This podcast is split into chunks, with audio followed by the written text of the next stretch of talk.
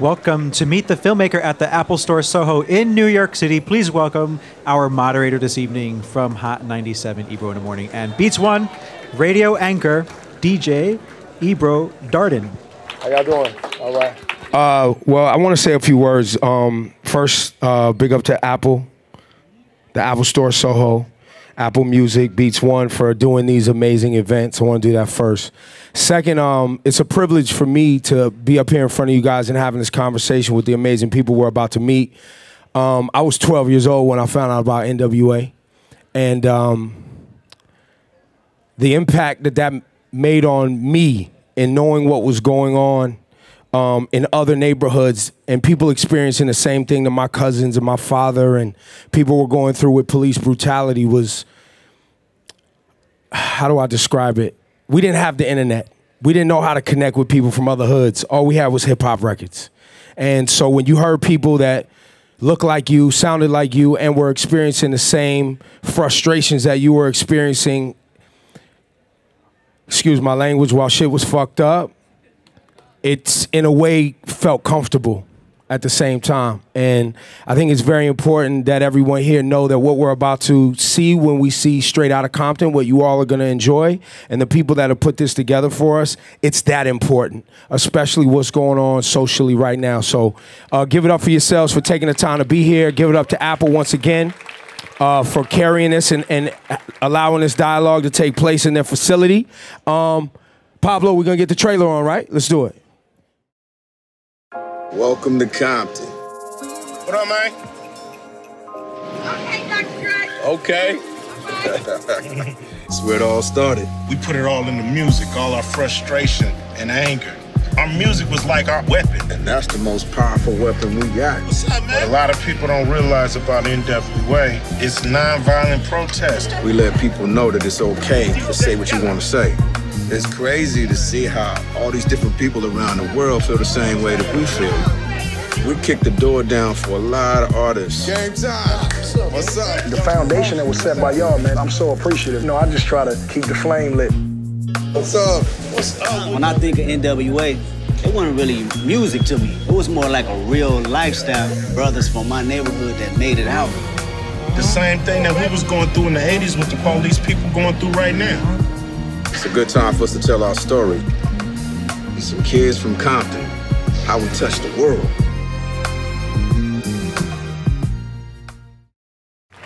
All right, let's bring the fellas out. Uh, Jason Mitchell, O'Shea Jackson Jr. Jason will be playing Easy E. O'Shea's playing his dad. Corey Hawkins, come on up, sir. He'll be playing Dr. Dre. Yeah. Corey Hawkins, give it up. Also, director, the coolest man, the, arguably the coolest man I've ever met in Hollywood. Give it up for F. Gary Gray right now. Yo.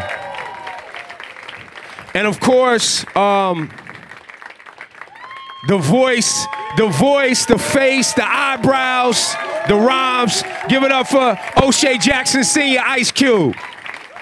Yeah, yay. Wow, I just O'Shea Jackson Senior. Damn. yeah, you, you caught that? Yeah, man.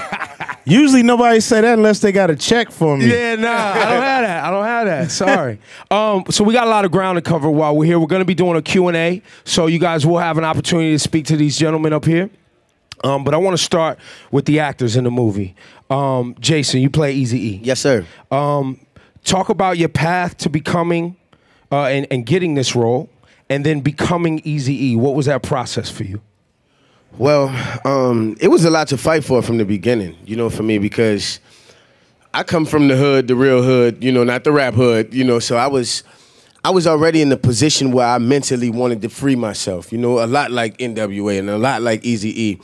But, you know, when it rolled across my um, you know, my email or whatever, and they like, you know, you can read for Easy E, of course you you take that super serious, you know what I mean? You realize the magnitude of it. So I went there, you know, I put myself on tape sent it maybe three weeks later they sent it back and they're like well look uh, gary you know he really likes you do you want to fly to la and i was like ah. See the way my bank account's set up you know what i'm saying i don't really think i'm gonna be Or able to pull that lack off of bank account right, setup. right, right, You know, uh, oh, he said, what's, what's today? You know, but um, yeah. Luckily, you know what I mean. My man right here gave me a real chance. You know what I mean, and and and had me Skype it in. You know what I mean? And we we was on Skype. What? How, how long you say, brother? Hour and 17 minutes. Yes, exactly. yeah, and um, I booked it And right you there. killed man. it. Come on, man. You killed it. Thank you. Thank killed you. it. Thank you. Yeah. Now, O'Shea, um, because you're like your father's twin, I'm gonna I'm gonna jump to Corey. Because, I feel you. I feel you. And then and then we're gonna come back to you. Clean. All right, all right. Corey, um, Yeah. you also had, um, you know, unlike Jason, Jason didn't necessarily get to obviously rest in peace to Easy E, didn't get to connect with Easy E, but you had Dr. Dre on set. Yeah. Um, Yeah. And part of your task uh, um, was learning the mannerisms, the tone of voice, how he DJ'd, uh, you know, what he was going through, you know, how to look like you was, you know, learning how to DJ, learn how to produce. Talk about your process. Um, so originally, I was coming from because I live here in New York, so I was on Broadway, uh, working on Shakespeare, and um, and uh, I mean, that rhymes. That rhymes, though. right, It right. rhymes. That's bars. I mean, related. it's- It's Shakespeare related. parallels, bars, man. parallels, you know. Um, so then, uh, so it was kind of it was it was an interesting journey, you know, when it came across the desk, you know what I'm saying, to, to go in for Dr. Dre and. At first, I, I didn't. I was. I didn't want to do it because I was like, I don't want to be the one to mess up Dr. Dre's legacy, you know.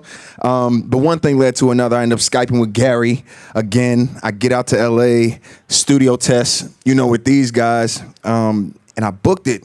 And then I remember sitting down and meeting with Dre uh, for the first time. Like we all went out to dinner and everything, and I look across the table, and you know, we we weren't talking about the movie the whole time. Like it was just about about you know we was just watching the playoffs, kicking it, and um, at the end of dinner, he pulled out his phone and his iPhone.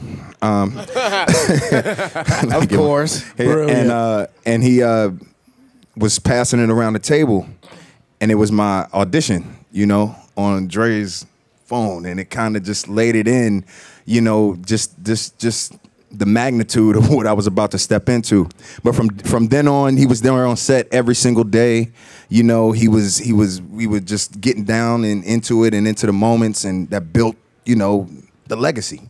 And so it was crazy, man. I had to learn how to DJ, produce, rap, all of the you know all of it. At some points, fight because Dre definitely had some skirmishes. He, he got I knew. into. I, I think I knew how to fight already, but uh, look at it. I mean, he was on Broadway. You know, people try to test you. You know. I know. That's why he was fighting. Exactly. now, O'Shea, people may think like you had a cheat code because obviously you got to watch your father every day. I mean, that's what you It's did. It's not my fault. But it wasn't that easy for you though. As, I mean, and speaking to your dad, he went. He says he went extra hard on you. Yeah, um, you know, this whole project was uh, it had its difficulties for for everybody. I always say the only thing easy about this movie was Jason. you know, um, I went through two years of auditions. You know, uh, other cubes. You know, trying to step up to the plate, but they just couldn't match your boy. And uh, you know, no, no, no. But in all seriousness, my man Gary, he got me my acting coaches. You know, Aaron Spicer, Susan Batson, who's out here in New York. She's Nicole Kidman's coach. Uh, Dustin Felder. It was all a, a team effort. Three different teachers, three different techniques to kind of form me into something.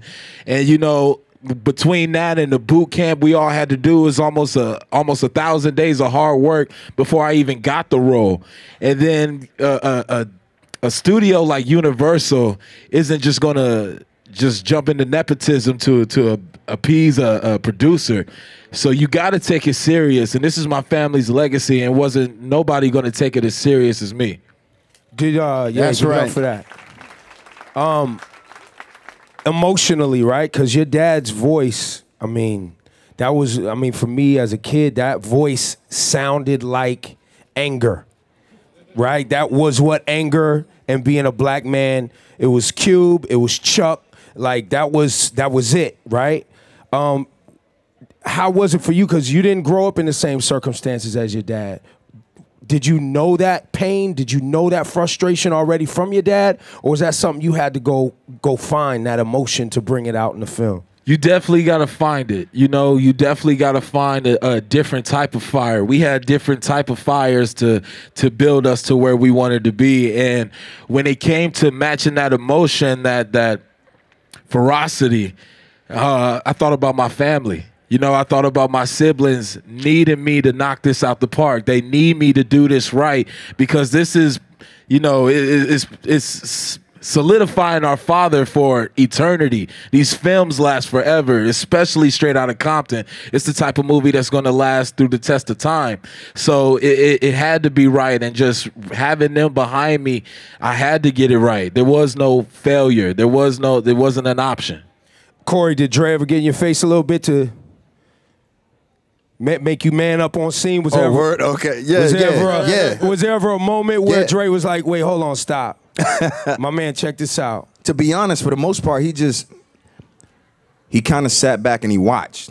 You know, He's It a- was me that did that. Yeah, Gary. we Gary held all of that down. You know what I mean? Gave us all the tools we needed to make sure we got the job done. You know, he's like drill sergeant um, from day one. Um, but uh, but yeah, Dre kind of just he watched and he always said, you know, if if there's something wrong, I'm gonna let you know. And um, so yeah, it was. I mean, from from from that, he. I remember one time actually on set where it was the uh, the DJ scene. Right. It's time, right? And um, Dre was just he was there, and uh, we, you know we was getting down on the tables. Like I said, I had to learn how to DJ, but you know it was it's so. Anyway, I get I, I walk. I, I was you know working on the tables, and and Dre walks into the room with Gary, and everything just stopped. Like everybody was like, every people working on lights, people was just you know like, oh man, what he's about to do, and you know he just kind of came over and got on the tables and started, you know, it kind of took him back because everything was authentic in the movie, right? Like we had everything, every detail. And so he just started getting down on the tables. And to be honest, that's like really the most, you know, there was stuff here and there, but, but, you know, that was pretty much, pretty much it, man. Yeah, Dre was really respectful of the process. He wanted it to be right, but he understood that he didn't want we didn't want anybody to mimic NWA. We didn't want anybody to come up and pretend. We wanted these guys to live in the truth and and the moment. And basically, these guys did a ton of research. They're being real modest right now, but we put them through it. We really put them through it. Jason had to. We was eating like 400 4,000 calories a day to gain Yeah, weight to, to to to build up to Eazy. Yeah, We- man. Then boxing classes and oh, so much Carefree vomit. curl, worlds of curl. No, so much I mean, you, it's a serious process. You look at uh, Jake LaMotta and what De Niro had to do and losing weight and gaining weight, and working with Scorsese. I'm not trying to compare, but I'm trying to compare. These guys really worked their asses off. He was in a gym. He was taking lessons with the DJ. I made them record straight out of Compton the entire album. And so these guys really went through it, and I'm, I'm glad they're modest about it. But I got to give them props for really stepping up. In eight weeks to become NWA. Appreciate that, G. Hold on. Just just take a moment. Take a moment to really appreciate Gary Gray's Yes, vision here. yes, yes. Because Yeah. because not on- he you know he didn't pick us because we could act you know y'all y'all kind of look similar he sees character traits in us that he sees in the group members if you look at the parallels of everything Dr. Dre, he sees the music different than everybody. He has a different type of appreciation for the music. My man Corey went to Juilliard. He has a different kind of appreciation for acting. He sees it differently than the rest of us. My man Eazy, they had to teach him how to be a rapper. My man Jason's from New Orleans. He had he had never been to Cali. He had to completely drop the accent and, Right. and be from LA. Walk like he from LA and act like he from LA and he embodied it. Cube is the young one of the group. I'm the youngest up here. And the most outspoken. and the Y'all see this? The most And the outspoken. boldest, for You know, and, and that's that's something that goes beyond what Yeah. people you know you might just see with the naked eye. Gary Gray is the man, y'all. Yes, sir. Oh, listen, thank you. I appreciate that. And, you know, when we do interviews, people say, well, what was the process? What were you looking for? And I said, you know what? It's not about if they look like NWA. It was performance, performance, performance. Can Right. these guys carry a movie? Then do I believe you on stage? Are you do you have the coordination to be on stage and rap? Then do I believe you from Compton? Do you have the street credibility? Then it was likeness. So we didn't go out to cast guys that look like NWA. I wanted to know that you can carry a movie because once the whole look-alike thing wears off and the novelty of that wears off, you have to carry a movie. And these guys killed it. I can't wait for you to see it. I really you. mean that. Thank they you. killed it. Thank you. Thank you, On man. that, I want to get to. Uh, we have some trailers we want to show. Can you run the the Fab Five Freddy for us? Yeah. Yo, I'm Fab Five Freddy, and right now I'm in Compton in LA. The NWA biopic, straight out of Compton, is being made right now, right here. They want NWA? Let's give them NWA. Straight out of Compton, crazy motherfucker named Ice Cube. From a gang called with attitude. Well, Dre, I have to tell you, man, 25 years ago, standing at the Compton sign, I would have never thought. You, I would have never thought we'd be here making a movie about my life, man. This is crazy. I got a cold ass beat. You got them rhymes? You know that's all I do. Yeah, man, you was there with us 25 years ago, dude. I want my man Ice Cube to speak a little bit about LA violence and what's going on. When a brother kills a brother, man, the only people that's happy is the other man. I'm coming straight out of Compton. Get in the game for a minute. We go back. I love that these guys have allowed me to tell their story. And the details that I get from Dr. Dre and Ice Cube, I think is going to set this movie apart and make it unique. Your songs, they glamorize gangs and drugs. Our art is a reflection of our reality. I heard you guys have been shooting in some of the illest hoods in LA. What's that been like? You have to go there to do it right, you know what I mean? Because that's how it started. It started in the hood.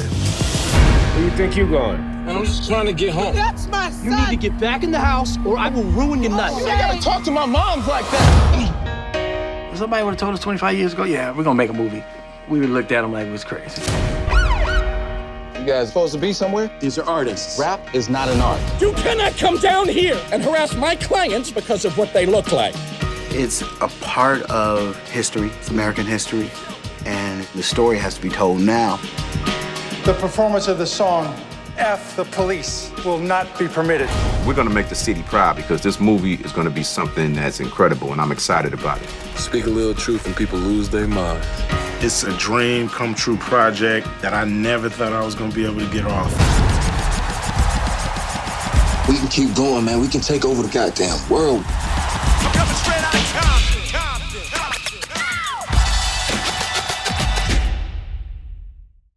Compton. See that? Yeah. Hey. Want to be there August 14th. Yeah. Um, so before we talk to Ice Cube, um, F. Gary Gray, sir, um, I love your passion.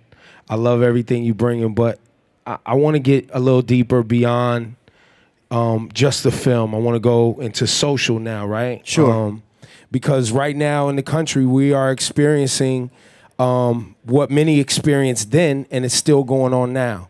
The difference is, and because you know many of us lived through it then, nobody believed that that's the way police were treating people in their own neighborhoods in 1988, 1989, right? Now we have cell phones and social media, and everyone's up in arms, like, oh my God, but this has been happening for some time. Um, how do you capture that in the film um, from then, and, and, and what are we gonna get from it when we watch Straight Outta Compton? Well, you know, I, I look at the courage of NWA stepping up and saying what they said because there weren't no cameras around, and they were kind of like, you know, the first guys to get on wax to really talk about it. And I, I think they should feel somewhat vindicated because they were criticized when they dropped that song. People were like, you shouldn't really talk this way about law enforcement.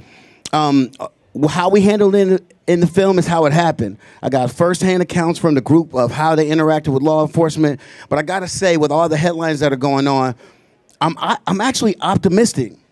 You know, I feel like if these guys start off by shining a light on law enforcement and saying that excessive force is wrong, that starts the conversation. And then now with all the headlines and the iPhones and the internet and 24 hour news cycle, you can't help for but but push for change.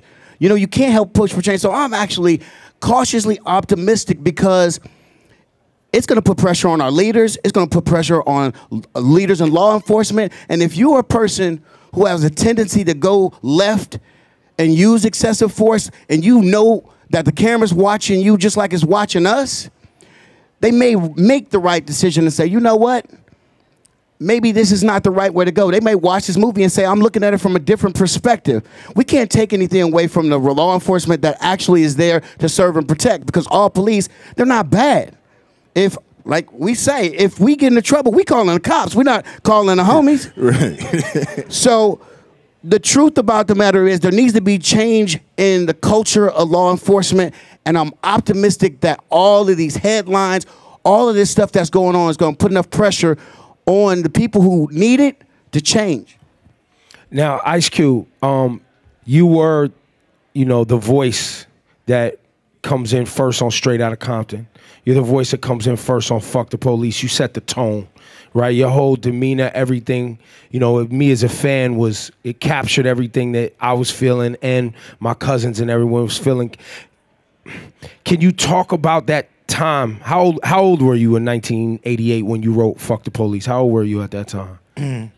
um, I actually like wrote it in '87. I was um, 18, 18 years old when I wrote that. and um you know obviously uh you were going through something that was was painful. Was rap your only vehicle? Was that what you were feeling at the time? Is that why you chose to rap? And those were some of the the first things that you wanted to get off when you guys knew it was time? Like talk talk about the decision to write those records. What it is, we was just, uh, you know, before we was dealing with the police, we was happy that we was doing something positive. We was doing something creative. You know, hip hop was new. Everybody didn't do it on every corner.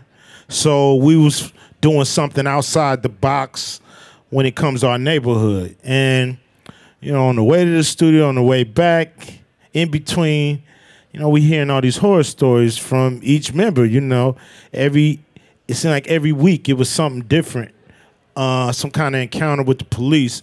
In 88, back in the 80s, not just 88, but back in the 80s, Daryl Gates, who was the chief of police in Los Angeles, he declared a war on gangs. Now, you know, to people who are law abiding citizens, a war on gangs doesn't seem too bad. But when law enforcement thinks every black kid or every black youngster that looks a certain way, you know, uh, is a gangbanger, then it's actually a war on black young, youth. Um, and that's what we felt. We felt they pressure. Uh, they didn't have any problems with applying pressure to us. So, you know, we was talking about each other on the records. We was talking about the dope man. We was talking about the gangsters. We was talking about the bitches and the hoes. But we didn't talk about the real problem. So we decided to do a record that addressed the real problem. And it was a, you know, a song that was what we considered our only weapon because we felt like it was nothing we could do. It was a no-win situation, and we had to do something. So we did that record just as a protest record. It was a revenge fantasy record, you know, like uh, Quentin Tarantino did that movie in Inglourious Basterds. Yeah, that was our Inglourious Basterds right there. You know, we did a, a a song that that really explained how we felt, and all the youth that we encountered felt the same way. Not only the youth, but it's adults. It's like in every country, people have a problem with with the police and the authorities in their country abusing them. So it's just a song. It's an anthem, you know, to fight back against that kind of abuse. I do consider it nonviolent protest because we didn't get a Molotov cocktail. We didn't go on the streets. We didn't loot. We didn't burn shit up. We didn't do none of that. We just made music and we was creative with it and constructive with it and not destructive. And uh, and look where it got us. Um, yeah.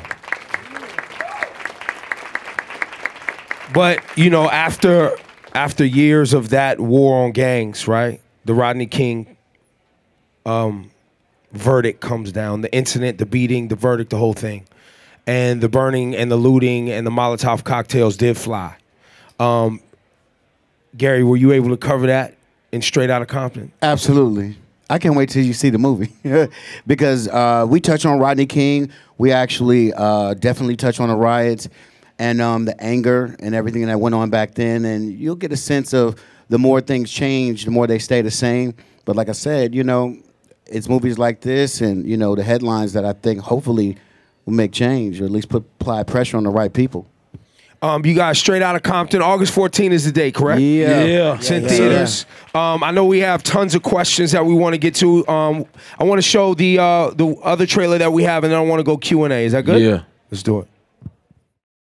I'm Fab Five Freddy, and I'm here in Los Angeles, California. We're on the set of the movie about the life, the story of NWA, straight out of Compton. Where the money at?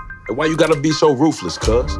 Everybody's here, the artists that were and are NWA, but unfortunately, Easy E is missing in action. Eazy was a very close friend of ours, and it was really important to me that we got his story right. You had the chance to change the situation. Would you take it? Just hit that first beat hard. All right, you cruising down the street. All right. Cruising down the street in my six 6'4. Hey, that was dope, eh? Eazy was a genius when it comes to entertainment and promoting and understanding what people want. What's NWA stand for anyway? No whites allowed? No. Niggas with attitudes. The world would be different if he didn't exist. And when you shoot these scenes, you just try to get it as right as you possibly can. This isn't the Crips and Bloods. This is a threat from the federal government. This is free publicity. A couple of times it gave me chills with some of the things that Jason did playing Eazy. You want to be involved with this gangster life? Here we go.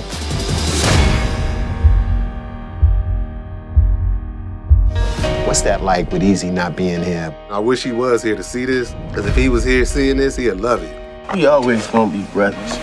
It's just sad that he can't be here, but there's some joy coming out of this. They're making him a legend in the movie. They want NWA? Let's give them NWA. Let's go get this money. Eazy is the reason why this thing really worked. to be an all-star group, we gotta look like, sound like. You know, he's one of the most courageous dudes I ever met. And hopefully this is a tribute to him and what he built.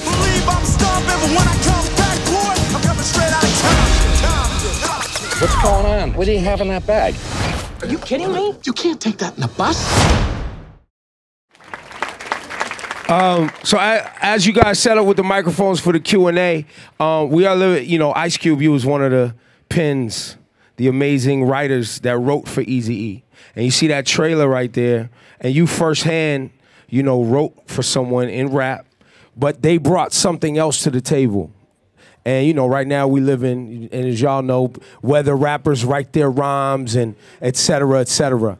Um, but I, I would like you to speak on it because you did write as well as other people for Eazy, but he brought a persona that was necessary. He brought a tone of voice and, and an attitude and an idea.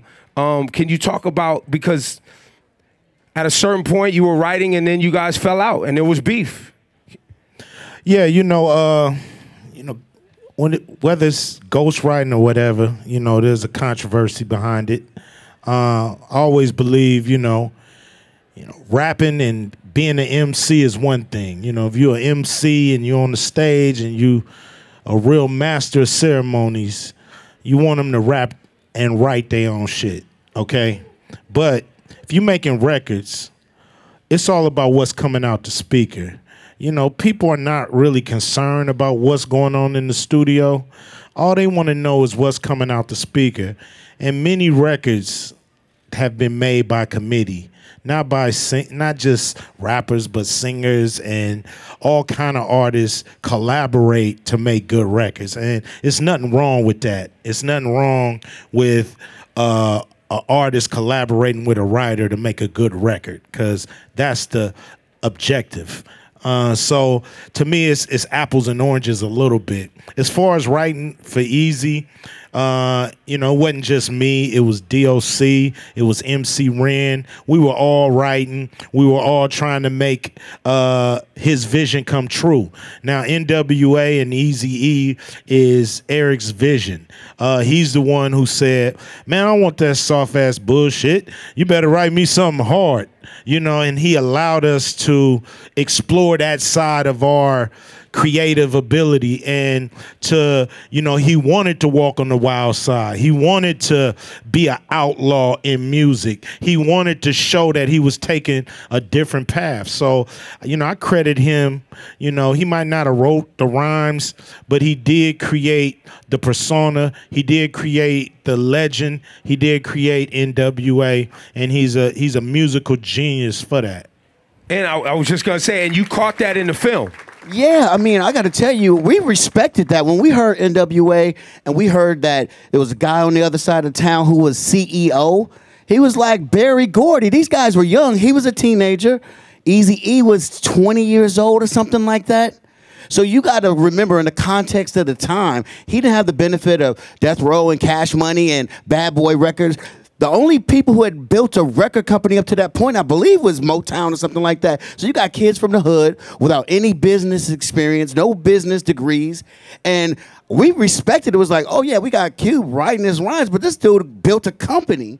So I don't think people. I mean, Eazy said it in the record. Yeah. Ice Cube's Rise of Rhymes, that, I say. That's yeah, right. no, he said it in the record. He he wasn't hiding it. So you got guys, you got the whole Ghostwriter controversy, but the bottom line, that dude built a a, a company that spawned so much entertainment, and Cube can speak to the family tree that came from Easy E and NWA. Speak to that. I mean, no, no, in, no Easy E, of course, no NWA, but no Friday movie. You know what I'm saying? No, My first Chris movie. Tucker.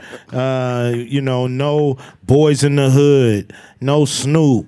No uh, Eminem. Thugs-n-Harmony. No Bone Thugs. No 50 Cent. You know, it's like we've been all entertained by the NWA family tree since uh, the 80s. So the the world deserves this movie. It's a slice of American uh, history. Uh, it's a slice of our history, and um, you know it deserves to to get all the prestige that Universal Pictures is giving it. And uh, you know, I'm just happy to be here at this moment and be able to produce this movie with my man Gary Gray. We started off together. He's produced uh, and, and done some of my best videos ever, like "It Was a Good Day," and you know, he did uh, "Natural Born Killaz" and Friday, and you know, so I know you know he's a genius, and he he always, you know, when when we look at ourselves, he always m- makes sure that you know our story is is respected when it goes on the big screen, and uh, I'm just lucky, happy, proud. You know, my son, and I'm so proud of him. No doubt. You know, it's just like yeah. I'm more proud of him than I am of NWA and shit. You know what I mean? I'm I'm having my you know my proud uh my proud confusing moments, but I'm on cloud 9, 10, 11 and 12 and if you got a few more, I'll jump on them too. Uh, we got questions from the from the peoples from the peoples. First and foremost, this movie looks fantastic. Um, F. Gary, I've been a fan of yours since Set It Off. Um, that was just an amazing movie. What about Friday? Oh, I'm gonna get to that. I'm gonna get to that. Damn, I'm just oh, saying. Shay. Damn. I'm just saying. I'm just saying. I just saw I saw Friday too many times. You know what I'm saying? All right, all right, all right. Never enough. But your last film, Law Abiding Citizen, was shot. Well, well, it came out in 2009, and this movie came out in two, 2015. So I'm just curious, like, your work has been great. How? Why did it take like for you to do something else after Law Abiding? Why did it take so long? Or were you on a break? Or what was that like? And also, the state of films or making films or as actors, like what's that like now currently like the state of hollywood with african american actors or minorities you know getting roles or you yourself producing films or making films like what's that like and why did it take so long for you to Thank you. Thank you for the question. Um, why did it take me so long to make another movie from from uh, Law Abiding Citizen? I, I've been working on this movie since 2011. You know, um, making films are really hard. Um, I'm I'm not smart enough to do one a year like some of these filmmakers are good enough to get out there and do it. And for me, there's not enough money to make films um, for me, and I'm saying that because it's such a hard process that I, my my heart has to be attached to the story, and even if the script's not perfect, I have to buy in with with with with honestly what I feel in my heart, and so there's a lot of material that gets offered to me all the time. But I just don't connect with it. Hollywood doesn't develop a lot enough stories for me to just jump in and make a movie every year. So when I got straight out of Compton, I was even afraid to do that one because I know the guys, I know the story, and I'm thinking there's so many ways you can get it wrong. But when I talked to Cube and I read the draft, I said, you know what, this is history. I have to do this. So I bought into this with passion, and it took me four years to get it to put it on the screen. And um, it was worth it. And when you see it, hopefully you feel the same way. I think by far, all of those films, Set It Off, Negotiator, Italian Job, all those films trained me for this one. And this one, by far, I think is my best. When when it comes to uh, getting films made, it's still the hardest thing to do. You know, no matter how many films you got under your belt, it's still the same process of getting it green lit. You know, you can do a movie that make a whole lot of money, and then you go for your next meeting, and you back at the bottom. You back starting with a script and who you gonna put in it, and you gotta attach good people to it before people even buy it. So you gotta damn near walk in with the script. And I think Gary Gray gonna direct it. I think uh, we gonna have this actor, and you got to kind of come in with your dream team, and then you know you you start to get the ball rolling. But you know the hardest thing in Hollywood is to get a movie green lit, uh, just because it's the same process for most most directors. You know, even Steven Spielberg, Quentin Tarantino, F. Gary Gray, uh, Thank you. Scorsese. All these dudes still got to go in and convince each movie, convince the studio to make it because you know they they're not only out the millions for the movie. So if your movie costs this movie costs over thirty million dollars to make, so they got to put another uh somewhat twenty five to thirty million dollars in advertising. I think it was 29. Huh? I think it was 29. Don't give me extra money I didn't have. Hey man, shit. Well, anyway, 29. But but still, you know, it's like it's a it's a big investment. You know, you look they they in for, you know, about 50 60 million dollars on this movie. So, for somebody to give you that to do a movie, you got to have your shit together for sure, for real. Thank you for Thank breaking you. down that wall for us, though, guys. Yeah. Because um, the, we we still part of the NWA family tree right here. You know what I mean? Like they they letting us do what we do and show our art, give us a chance to make history. You know, change our life and rattle that up a little bit. So I appreciate that. For real. And I know. I know Corey Corey coming off Broadway, right, and, and doing this film, right. I'm sure the offers for all of y'all, you know, I'm the early. I'm hearing the early, you know, critics loving this, right. So they're gonna be coming after all of y'all. I mean, I'm seeing, I'm You seeing the press. I'm sure y'all This seeing is the press. news. Um, I mean, are y'all are the phones ringing a little bit more by I being mean, in this film? you know, things things are happening, but we, you know, we just got them to thank for that, you know, for this opportunity. Um, but at the same time, we still appreciate that there are other artists, there are other musicians, there are other, you know, people, actors who who haven't had that opportunity. But success for me in my head is sort of when luck, you know, meets meets that preparation, you know, and and it could happen at any time. And like you just said, you could be at the top on one movie and then come in for the next one, and you starting at the bottom again. Oh, yeah, because we definitely still auditioning. You know, for sure. They ain't So, coming like that. It's nothing. It's nothing. But you just got to continue to. I mean, for us, I know it's like you just got. We just got to continue to just do the work that we passionate about, man. And and it don't right. matter what the story is. it- But but we gotta we gotta be connected to it, and we gotta do it right. The way that they did it right, you know, the way that we did it right on this movie, and and put the money behind it, raise the money, go see the film, First support weekend. it, you know, and and really and really get behind what we do, you know. So that's my little two cents. There you go. All right, I just want to say specifically to Ice Cube, yeah, I really appreciate the whole issue with NWA. That's when hip hop was really real and it really utilized the aspect of the struggle and what we had to go through. Um, with that being said, I know you guys have seen the level of police violence going on with the recent killings of Eric Gardner, Walter Scott, Tamir Rice, and others. Do you feel that things have gotten better or it's just become more viral? And I know hip hop has gotten a lot more commercial. Do you feel as though more pivotal artists such as like J. Cole, Drake, Kendrick Lamar, even though he is doing like a lot of things, especially with his new album, do you feel that they should speak more on this particular aspect? Far as police, you know, issues with police, uh, you know, things are not getting better. They're, you know, they're just being um, videotaped. You know, social media is better, and you know, we need to apply the pressure and hold these officers accountable. Uh, they're starting to be held accountable. You know, a couple of them are getting indicted right away for clearly breaking the law. Uh, so, you know, that's get, starting to get better, and hopefully we'll we'll see that trend continue. Uh, far as artists, I think an artist should do what he feel. I, I don't think an artist should be pressured into making statements or to stick their uh, neck out or to do anything out of their own heart and their own passion.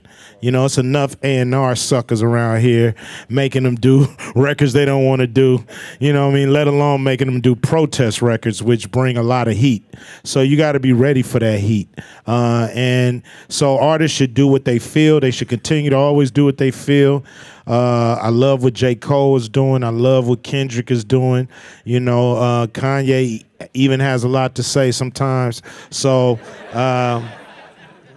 Uh, so you know, it, it's it's a few artists that still got things to say. You know, I blame the the turn on you know our media outlets uh you know uh and our hip hop outlets that we had at the time at the time they turned on on uh positive uh rap that was political and they exchanged it for booty music smoking blunts you know get your club on get your jewelry up you know what i'm saying where your bitches at all that you know they really uh, pushed it into that realm. So it's up to the artist to take it back, uh, and it's up to the artist to to say what you feel and not care if you get on the radio or not, because that part don't matter. You know what matters is that you know you you're being true to yourself. You love what you're doing, and you catering to your own fans. My man right here been having his hand up the entire time. We got a guy right here. He's had his hands up for We a minute. voting- if we can get to him. We voting for my man right here. We got your back, dog. We riding I just want to say I saw the film and it was like the Black Godfather. That's like, This is why we Wow. picked this man. Like, um, so Great my Gary. question is like, do you guys have any advice for like a young black man trying to make it in their craft or like trying to do stuff? Like, Stay creative. Stay creative. Stay in the creative space, man. Keep a pen and a pad in your hand. You never know what, what you can do with that. You know, that's powerful. And um, fall in love with what you're doing, not what you can get out of it. You know what I'm saying? If you do that, everything else would be gravy. Uh, we didn't know we was gonna be famous. We did records that we thought was straight underground. We thought they were so raw and dirty that you had to be a criminal to listen to it, so to speak. You know what I mean? That's that's that's a joke. But I'm just saying, we we felt like our records was gonna be way, way in the back. And, you know, uh it blew us up and we didn't we didn't know we was gonna blow up and it just happened because we was true to what we was doing and not looking to blow up. So uh, it's really about if you fall in love with the music, then the music industry can't hurt you. If you fall in love with movies, art, writing, whatever, the industry can't hurt you. But if you fall in love with the flash, glitter, and the lifestyle and that, the industry is gonna frustrate the hell out you. So, you know, fall in love with the right thing, and uh, you'll be a happy artist. and just worry about the now too, boss. You know what I mean? Just the now, because I'm a person with a past. You know what I mean? And I, I really thought that it was gonna affect my future in the most negative way possible. But you know, just with a different mindset. Like I changed a lot. You know what I mean? I ain't had to stop dressing how I want to dress. I ain't had to start talking crazy. I, you know what I mean? I just changed my mindset. You know what I mean? Try to do something a little bit different. And I focused on that day. You know what I mean? I was trying to be ready on that day. And you got to do that, man. Everybody got to do that for themselves because self preservation is, you know, what it's all about. Yeah. and just do it. Don't worry. Don't wait for someone else. You know, we started Friday when I was 24 years old, and that was before video phones, camera phones, and stuff that you can get easily on your laptop and stuff like that. And um, we just had a, a, a passion. We had a story to tell. We wanted to tell it. We didn't let anyone else tell us how to tell it, when to tell it, or why to tell it. So you have a lot of tools really right now that you have access to. Just get up and do it. And like you said, make sure you have passion for it. Don't try to please everybody else because we can feel it. The one thing I love about this film is the heart in it. These guys delivered a heartfelt, world class performance, each of them, and he gave his heart for this movie. And so all of that you feel. And so no matter what it is you do, be it a short film, a long film, or music, or whatever it is, try to tie it to your heart, and people will come. Don't chase them. Let them visit what you're doing. Hi, um, my name is Eric. I'm actually from Compton, uh, woo, woo, Louis There you go. Um, and I'm a NYU graduate student now. I went to UCLA back home, and so I, it's been a, a huge leap for me to move to New York and be away from LA and Compton. I feel and you. so Ice Cube, I grew up listening to NWA all my life. Um, it's really had an impactful. Uh, uh, in terms of self-identity for me and, uh, growing up in Compton and knowing understanding firsthand what it's like to grow up uh, in Compton. And so my question is, how do you think the film is going to impact the community now? hopefully the community uh, uh, will be inspired by our story. Um, you know, the city of Compton is is going to be a, what it is. It's all about the people, and we have a chance to be something. And uh, this movie shows that if you got a dream, you got heart, you got passion, determination, you could do what you want to do, uh, and you can have fun, and you could do it your way. So hopefully it inspires the people in Compton to, you know, to show their talent. You know, the world has seen that it's a lot of talent, and not just Compton, but every city. There's talent there just waiting to uh, be the next NWA or be the next Ice Cube or Gary Gray or or whoever's out there that's doing things that that they want to do. So it's it's really hopefully the movie inspires people to to be themselves and to do what they feel. Hi guys. Um, How you doing? So I just wanted to ask you guys what are your opinions on like hip hop education, because um at my school I have a teacher and he's actually taking like hip hop and hip hop lyrics and say like Kendrick Lamar's album he took that and put that into a lesson plan like taught us his students and actually got Kendrick That's you know to come to our school and so I just want to know like what are your opinions on that like what could we learn from like rap and hip hop in like today's society. to me, you know, it's dope. Uh, I think hip hop is is to, you know, uh, learn about each other uh, through hearing other people's expression, how they feel. It's a lot of knowledge in them lyrics. It's it's uh, it's clever teaching and clever storytelling, uh, and people respond to that. Sometimes you respond to that more than you know, read this, read that, read this, read that. You know, I know everybody got to read. I ain't saying, I ain't dissing read now. But I'm just saying people learn in different ways. So however you learn is is always good. You know, no matter, you know, however you pick that up. Uh, so hip hop in school is dope. You know, because people try to try to uh, always talk about its negative qualities, but they never talk about its positive qualities on teaching people about people, and uh, that's what he do. So I think it's great. Y'all give it up. Easy E, Ice Cube, Dr. Dre, F. Gary Gray. The real Ice and the Cube. real Ice Cube. Straight out of Compton, August 14th.